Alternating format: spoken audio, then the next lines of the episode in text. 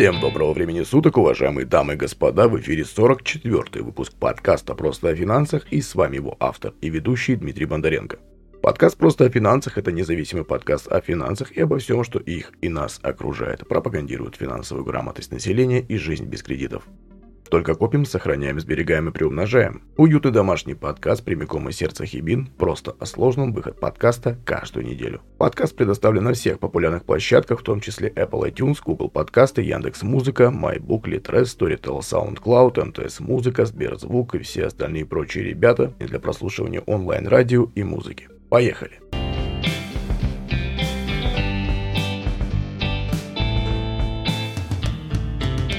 Долго-долго думал, как назвать этот выпуск подкаста, то ли «Мошенники. Часть 3», либо как-то еще. На самом деле поговорим о мошенниках и мошеннических действиях, про которые некоторые могли бы забыть, но тем не менее они остаются и присутствуют с нами вот здесь в нашей жизни. Не все у нас сейчас пока еще топят за привет, это служба безопасности Сбербанка, хотя у него топчик, ну стопчик это первое место. Потом ВТБ, Тинькофф и все прочие ребята, это все понятно. Но остаются старые добрые разводы, которые еще имеют место быть, и они еще могут, могут, могут присутствовать в нашей с вами жизни. Итак, поехали. Десяточка хороших старых добрых разводов, которые еще присутствуют в нашей жизни и которые вы могли подзабыть из этих мошенников сбербанковских, да, так называемых, или еще и кого-то. Бутылочка. Мошенническая схема известна давным-давно и использовалась очень активно и на югах, и средней полосе, и во многих вообще регионах Российской Федерации. Старый добрый трюк используется, чтобы выманить человека из автомобиля. Мошенники незаметно кладут под передний бампер пустую пластиковую бутылку, будь то двухлитровая, трехлитровая, два с половиной или пять литров. Водитель слышит хруст и скрежет, выходит из машины, заглядывают под бампер, а в это время из салона вытаскивают деньги и другие ценные вещи. Таких приемов много. Могут проколоть колесо, могут выкинуть на, на лобовое стекло пакет с кефиром, либо еще что-то. Камень бросить в заднее крыло, ну, способов много. Цель одна, чтобы водитель вышел посмотреть, что вообще происходит, и оставил дверь не закрытой и не заблокированной. Как не повестись на этот улов, всегда блокируйте двери автомобиля, даже если вы ходите, как вам кажется, на пару сек. Вторая старая добрая схема – это кэш или лютый штраф.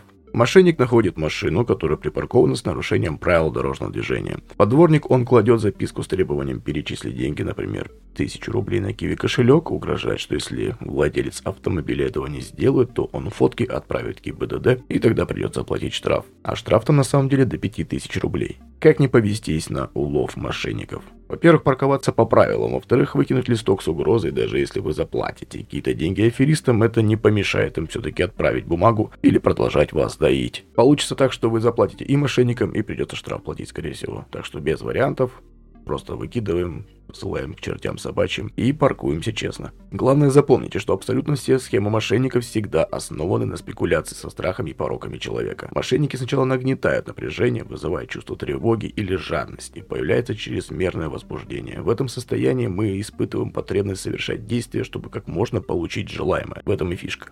Третий развод, один из самых нехороших, это «помогите, Сашеньке срочно нужна помощь». И если раньше кто-то ерничал по поводу Ягуара и парламента и всего вот этого, да, что типа мамы, мамы за собой не следили, сейчас, короче, они это, ну, такие дела. Но, тем не менее, есть проблема, и как бы, да, иногда нужны деньги очень большие на лечение человека.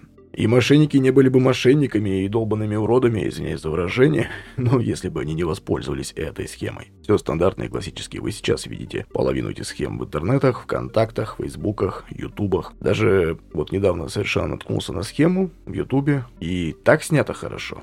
Вот прям совсем хорошо, чтобы прям с первых трех секунд взять э, зрителя за самое такое больное, да, как-то на человеческое надавить. Так крики детей, очень такие прям истощенные, они уже потеряли надежду. Слышно, что полный, полный атас. А маленький ребенок на экране, а потом закадровый голос мамы. Ребенок что-то говорит, что ему осталось жить несколько дней. И я не знаю, ну, честно, даже не, не проходил по этим ссылкам, надо будет как-нибудь попробовать. Но у меня первая мысль, что это мошенничество. Чисто по одной простой причине, потому что ролик снят хорошо, роликов этих в интернете много, реклама стоит определенных денег, и не проще было бы пустить эти деньги на сборы тогда уже, да?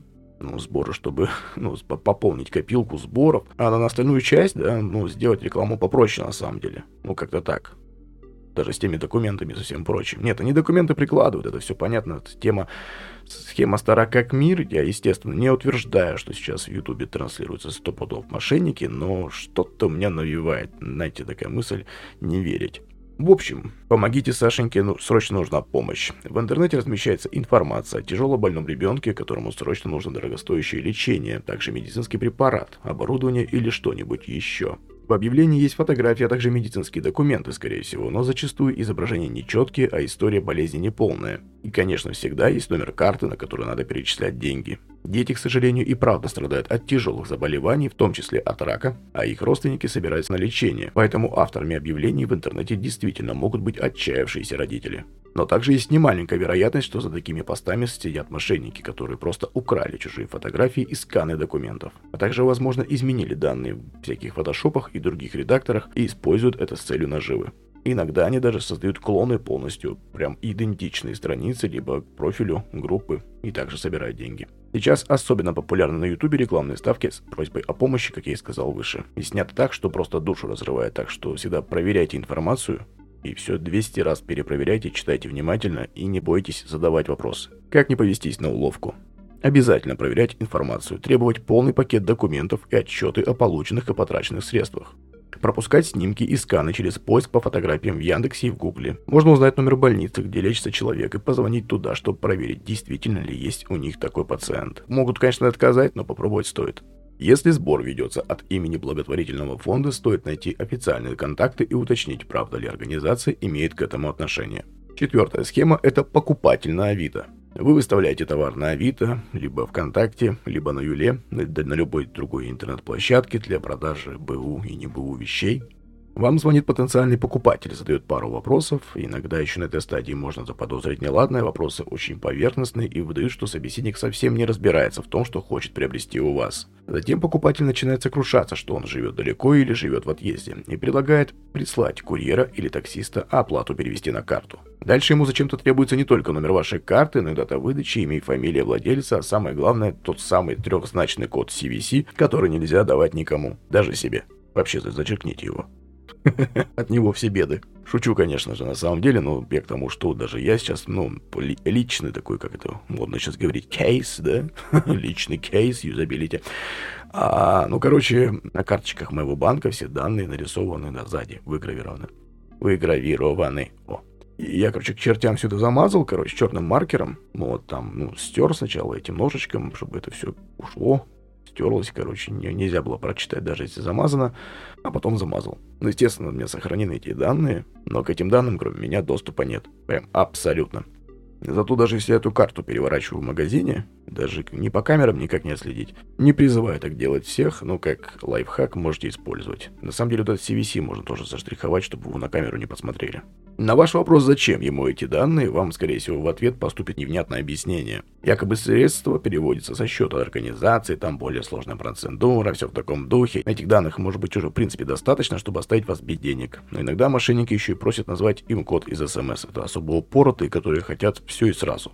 Но самое-то интересное, что чаще всего это происходит в условиях спешки и нервозности, потому что рядом стоит уже раздраженный таксист или курьер. Он ждет и торопит, что в принципе логично. Ну а завладев кодом, аферисты могут расплатиться вашей картой за покупки или перевести деньги на совсем другой счет. Но тут, я думаю, на, повер- на поверхности лежит информация, да, как не стать Жертвой мошенника в этом случае это никому не называть код CVC, нельзя вообще называть никому код из SMS. Для перевода по номеру карты нужен либо, либо 16-значный, либо 18-значный номер карты. Да, есть еще 18-значные. Кому интересно, почитайте про American Express. Ну и про другие карты, всякие социальные маэстро, вот это все. Есть такие карты.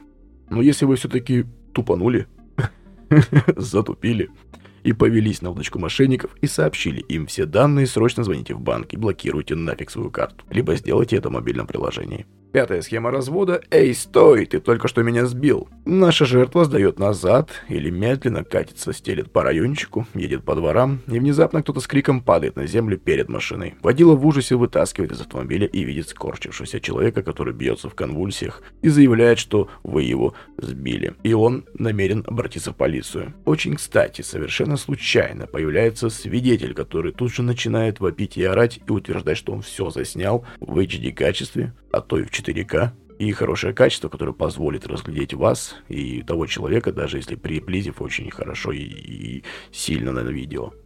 И также этот человек заявляет, что, конечно же, он согласен помочь потерпевшему. Водителя требует денег за мирное решение конфликта, он соглашается, ведь иначе его как минимум лишат прав и обяжут выплатить штраф. Как не попасться на такой прием? Самое идеальное владеть иметь с собой в виде регистратора, который пишет и фронт, и тыл. Ну, это эти самые двойные регистраторы, да? Кто-то ставит два регистратора, у кого-то одна башка, две камеры. У вас, короче, пишется и морда, и зад. Ну, в смысле, перед-зад. Это самый идеальный вариант. Регистратор покажет, что вы не нарушали ПДД, а пешеход сам бросился под колеса. Так, кстати, на ютубе таких дебилов дофига. Кому интересно, посмотрите. Там прям цел, целая серия роликов, где куча в разных, причем регионов, разных возрастов, разных людей кидается под колеса, прям некоторым даже можно Оскар дать на самом деле за артистизм, и вот это все. Но самое смешное это видеть их лица, когда они видят регистратора, либо им бодила показывает на регистратор, и они такие типа, а, ну ладно. И типа такие, знаете, ни в чем не бывало, такие пошли. Мы, говорит, дальше идем. И побежали, и пошли. Кто-то спокойненько уходит, кто-то убегает. В общем, нужен регистратор. Он покажет и докажет, что вы не нарушали ПДД. Если нет регистратора и вы знаете, что вы не виноваты, настаивайте на том, чтобы вызвать полицию. Мошенники, скорее всего, после этого сами начнут сдавать заднюю и убегут. Также при этом по возможности ищите свидетелей и просите записи с камер наблюдения у охраны, продавцов, сотрудников управляющей компании, смотря где произошел инцидент. Все, что есть рядом, может вам помочь. Шестой пункт развода – Мосгаз, управляшка и ресурсники. Тоже старый добрый развод. Аферисты ходят по квартирам, представляясь страховщиками, работниками газовых служб, управляющих компаний, там ТСЖ, ЖДЦ и всякие другие аббревиатуры. Они проверяют плиты, трубы, коммуникации, обязательно находят поломку и предлагают установить самое дорогостоящее оборудование, например, счетчики или газовый анализатор, который среагирует на утечку и поможет избежать возгорания и взрыва. При этом мошенники довольно наглые, они давят, манипулируют и запугивают. Например, уверяют, что без специального устройства в ближайшее время может случиться утечка газа, которая грозит взрывом и обрушением, как тогда в нескольких городах, начиная с 2019 до 2020 года. Если жильцы все же соглашаются на установку прибора, позже выясняется, что он совершенно бесполезен. И это, можно сказать, еще положительный исход встречи с этими мошенниками. В некоторых случаях дело заканчивается ограблением квартиры.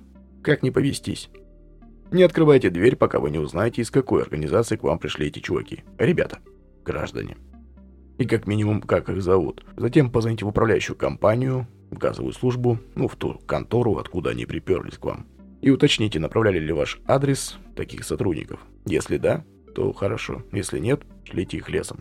Седьмой развод. Родственник в беде. Старый добрый развод, который до сих пор актуален, всех тех, кто не делает себе двухфакторную аутентификацию ВКонтакте, смс-подтверждение, не защищает свои аккаунты в Фейсбуке, в Твиттере, в Инстаграме, тех, как не в себя, просто как это, как с грядки. А потому что они не слушают подкаст просто о финансах, о котором мы не раз говорили про двухфакторную аутентификацию и как вообще себя обезопасить в этой всей стезе. Начиная с выпуска так 17 20 и пошло-поехало вплоть до 37 и 39 где мы говорим про 45 правил параноиков, как себя обезопасить, так что обязательно послушайте там и про симки, и про пин-коды, и про все вот это. Пригодится. Ну, в общем, на странице знакомого в соцсети появляется пост о том, что у него случилось горе. Умирает близкий родственник, кто-то попал в аварию, кого-то арестовали. И срочно, срочно нужна, нужна помощь. Переведите денег. Вот номер карты, вот номер телефона. Закинь на симку, я тут смогу снять. Иногда к посту прикладываются даже фото медицинских документов, либо фотография постановления, либо еще чего-то. Начинается рассылка по друзьям. Тот, кто откликнулся на просьбу о помощи и отправил какую-то сумму, вскоре узнает, что помог заработать аферистам. Страницу взломали, а изображения документов украдены из других источников и изменены в фотошопе. Есть и другой, более драматичный вариант этого же развода. Мошенники звонят или пишут жертве, говорят, что ее близких в беде, и чтобы выручить его, нужно перевести срочно деньги.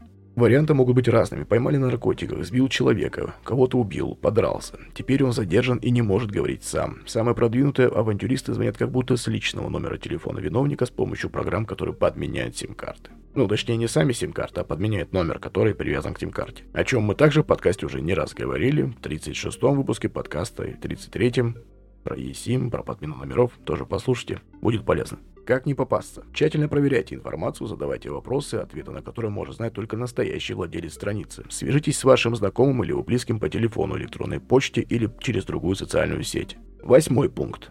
Нюца четверг и прочая лабуда, только уже ВКонтакте. Ну, что такое Нюца четверг, можете загуглить, почитать это из Твиттера. Просто каждый четверг э, много людей страдают всякой дичью. Причем они публикуют фотки там и очень сильно удивляются, когда вычисляют их э, анонимные, анонимные аккаунты, и их фотки появляются в другой соцсети, где они уже настоящие и прям хорошие белые пушистые. В общем, девушке в соцсети пишет незнакомец, который представляется администратором группы, какой-то местной подслушки, либо еще чего-то, либо группы, которые публикуют обнаженные фото девушек и прочего содержания. Говорит, что предложенные новости сообщества покинули пост с ней и о ней. Его автор утверждает, что она не слишком разборчива во всяких связях и вообще женщина с пониженной социальной ответственностью. Чтобы вы поверили, мошенник показывает скриншот той самой новости, там фотография девушки, реально, и пара нелестных аппетитов. Затем, естественно, добрый-добрый человек предлагает удалить пост. Естественно, не бесплатно. Жертва хоть и знает, что это все ложь и вранье, но боится за свою репутацию и переводит деньги. От этой штуки никак почти не обезопаситься, разве что удалить все свои аккаунты и соцсетей, хранить деньги в кассе, точнее в сберегательной кассе, со сберкнижкой или вообще под подушкой. Ну, короче, уйти в school полный прям. Ну, давайте не будем пороть горячку. На самом деле, если вас пытаются шантажировать таким образом, лучший, вообще лучшим моментом будет написать жалобу в социальную сеть, в поддержку, да, написать, что и так, и так, то это ну, нарушение закона. И также пригрозить им заявлением в полицию за клевету и оскорбление. Сканает это или нет, не факт. Но может быть. Можно сказать, что у тебя батя там или дед кто-то непростой. Все зависит от вашей фантазии. Девятая схема. Заблокированная карта. Тоже стара как мир. На самом деле тут говорить-то о ней нечем. Как обычно, да, приходит сообщение, что карта заблокирована. Чтобы разблокировать ее, нужно позвонить по указанному в смс номеру телефона. Далее события по-разному оказываются. Вас начинает обрабатывать несколько колл-центров. Видят, что вы бурундук, точнее хомячок, который вообще не шарит. И начинают вас просто по кругу вертеть, как хотеть конце концов, вы попадете на сотрудника банка, который попытается вытянуть у вас полную информацию о карте, включая CBC-код. А естественно, также код подтверждения из SMS. Ну а дальше сами понимаете, как это все будет. Кстати, такие сообщения и звонки не всегда поступают с незнакомых номеров. Иногда мошенники пользуются программами, которые имитируют настоящие номера банка. Поэтому будьте аккуратны и сразу же, сразу же, получив такой смс, просто звоните в банк. Ну и говорите, что и как есть. И ни в коем случае не перезванивайте на номер телефона, который указан в смс. -ке. Выводы и резюме. Натовный подкаст просто о финансах, и у нас всегда есть какие-то выводы и мораль. Мошенники чаще всего спекулируют на следующих страхах. Упустить возможность улучшить свою жизнь, Страх сказать «нет» и как следствие показаться грубым, невоспитанным, бесчувственным. Страх потерять близких, лишиться работы, денег и привычного комфорта. И страх принять решение. Делая это самостоятельно, мы становимся уязвимыми. Не всегда уверены в своей правоте, не всегда готовы нести ответственность за последствия. А аферисты предлагают уже готовое решение здесь и сейчас. В основе сценария мошенников всегда лежит предсказуемость человеческого нашего с вами поведения в стрессовых ситуациях. Таким образом, сюжет как бы предопределен изначально. Если вы попали под влияние мошенников, ваша задача поменять сценарий, чтобы все пошло по плану. Только не по их плану, а по вашему. Ну и что вообще делать?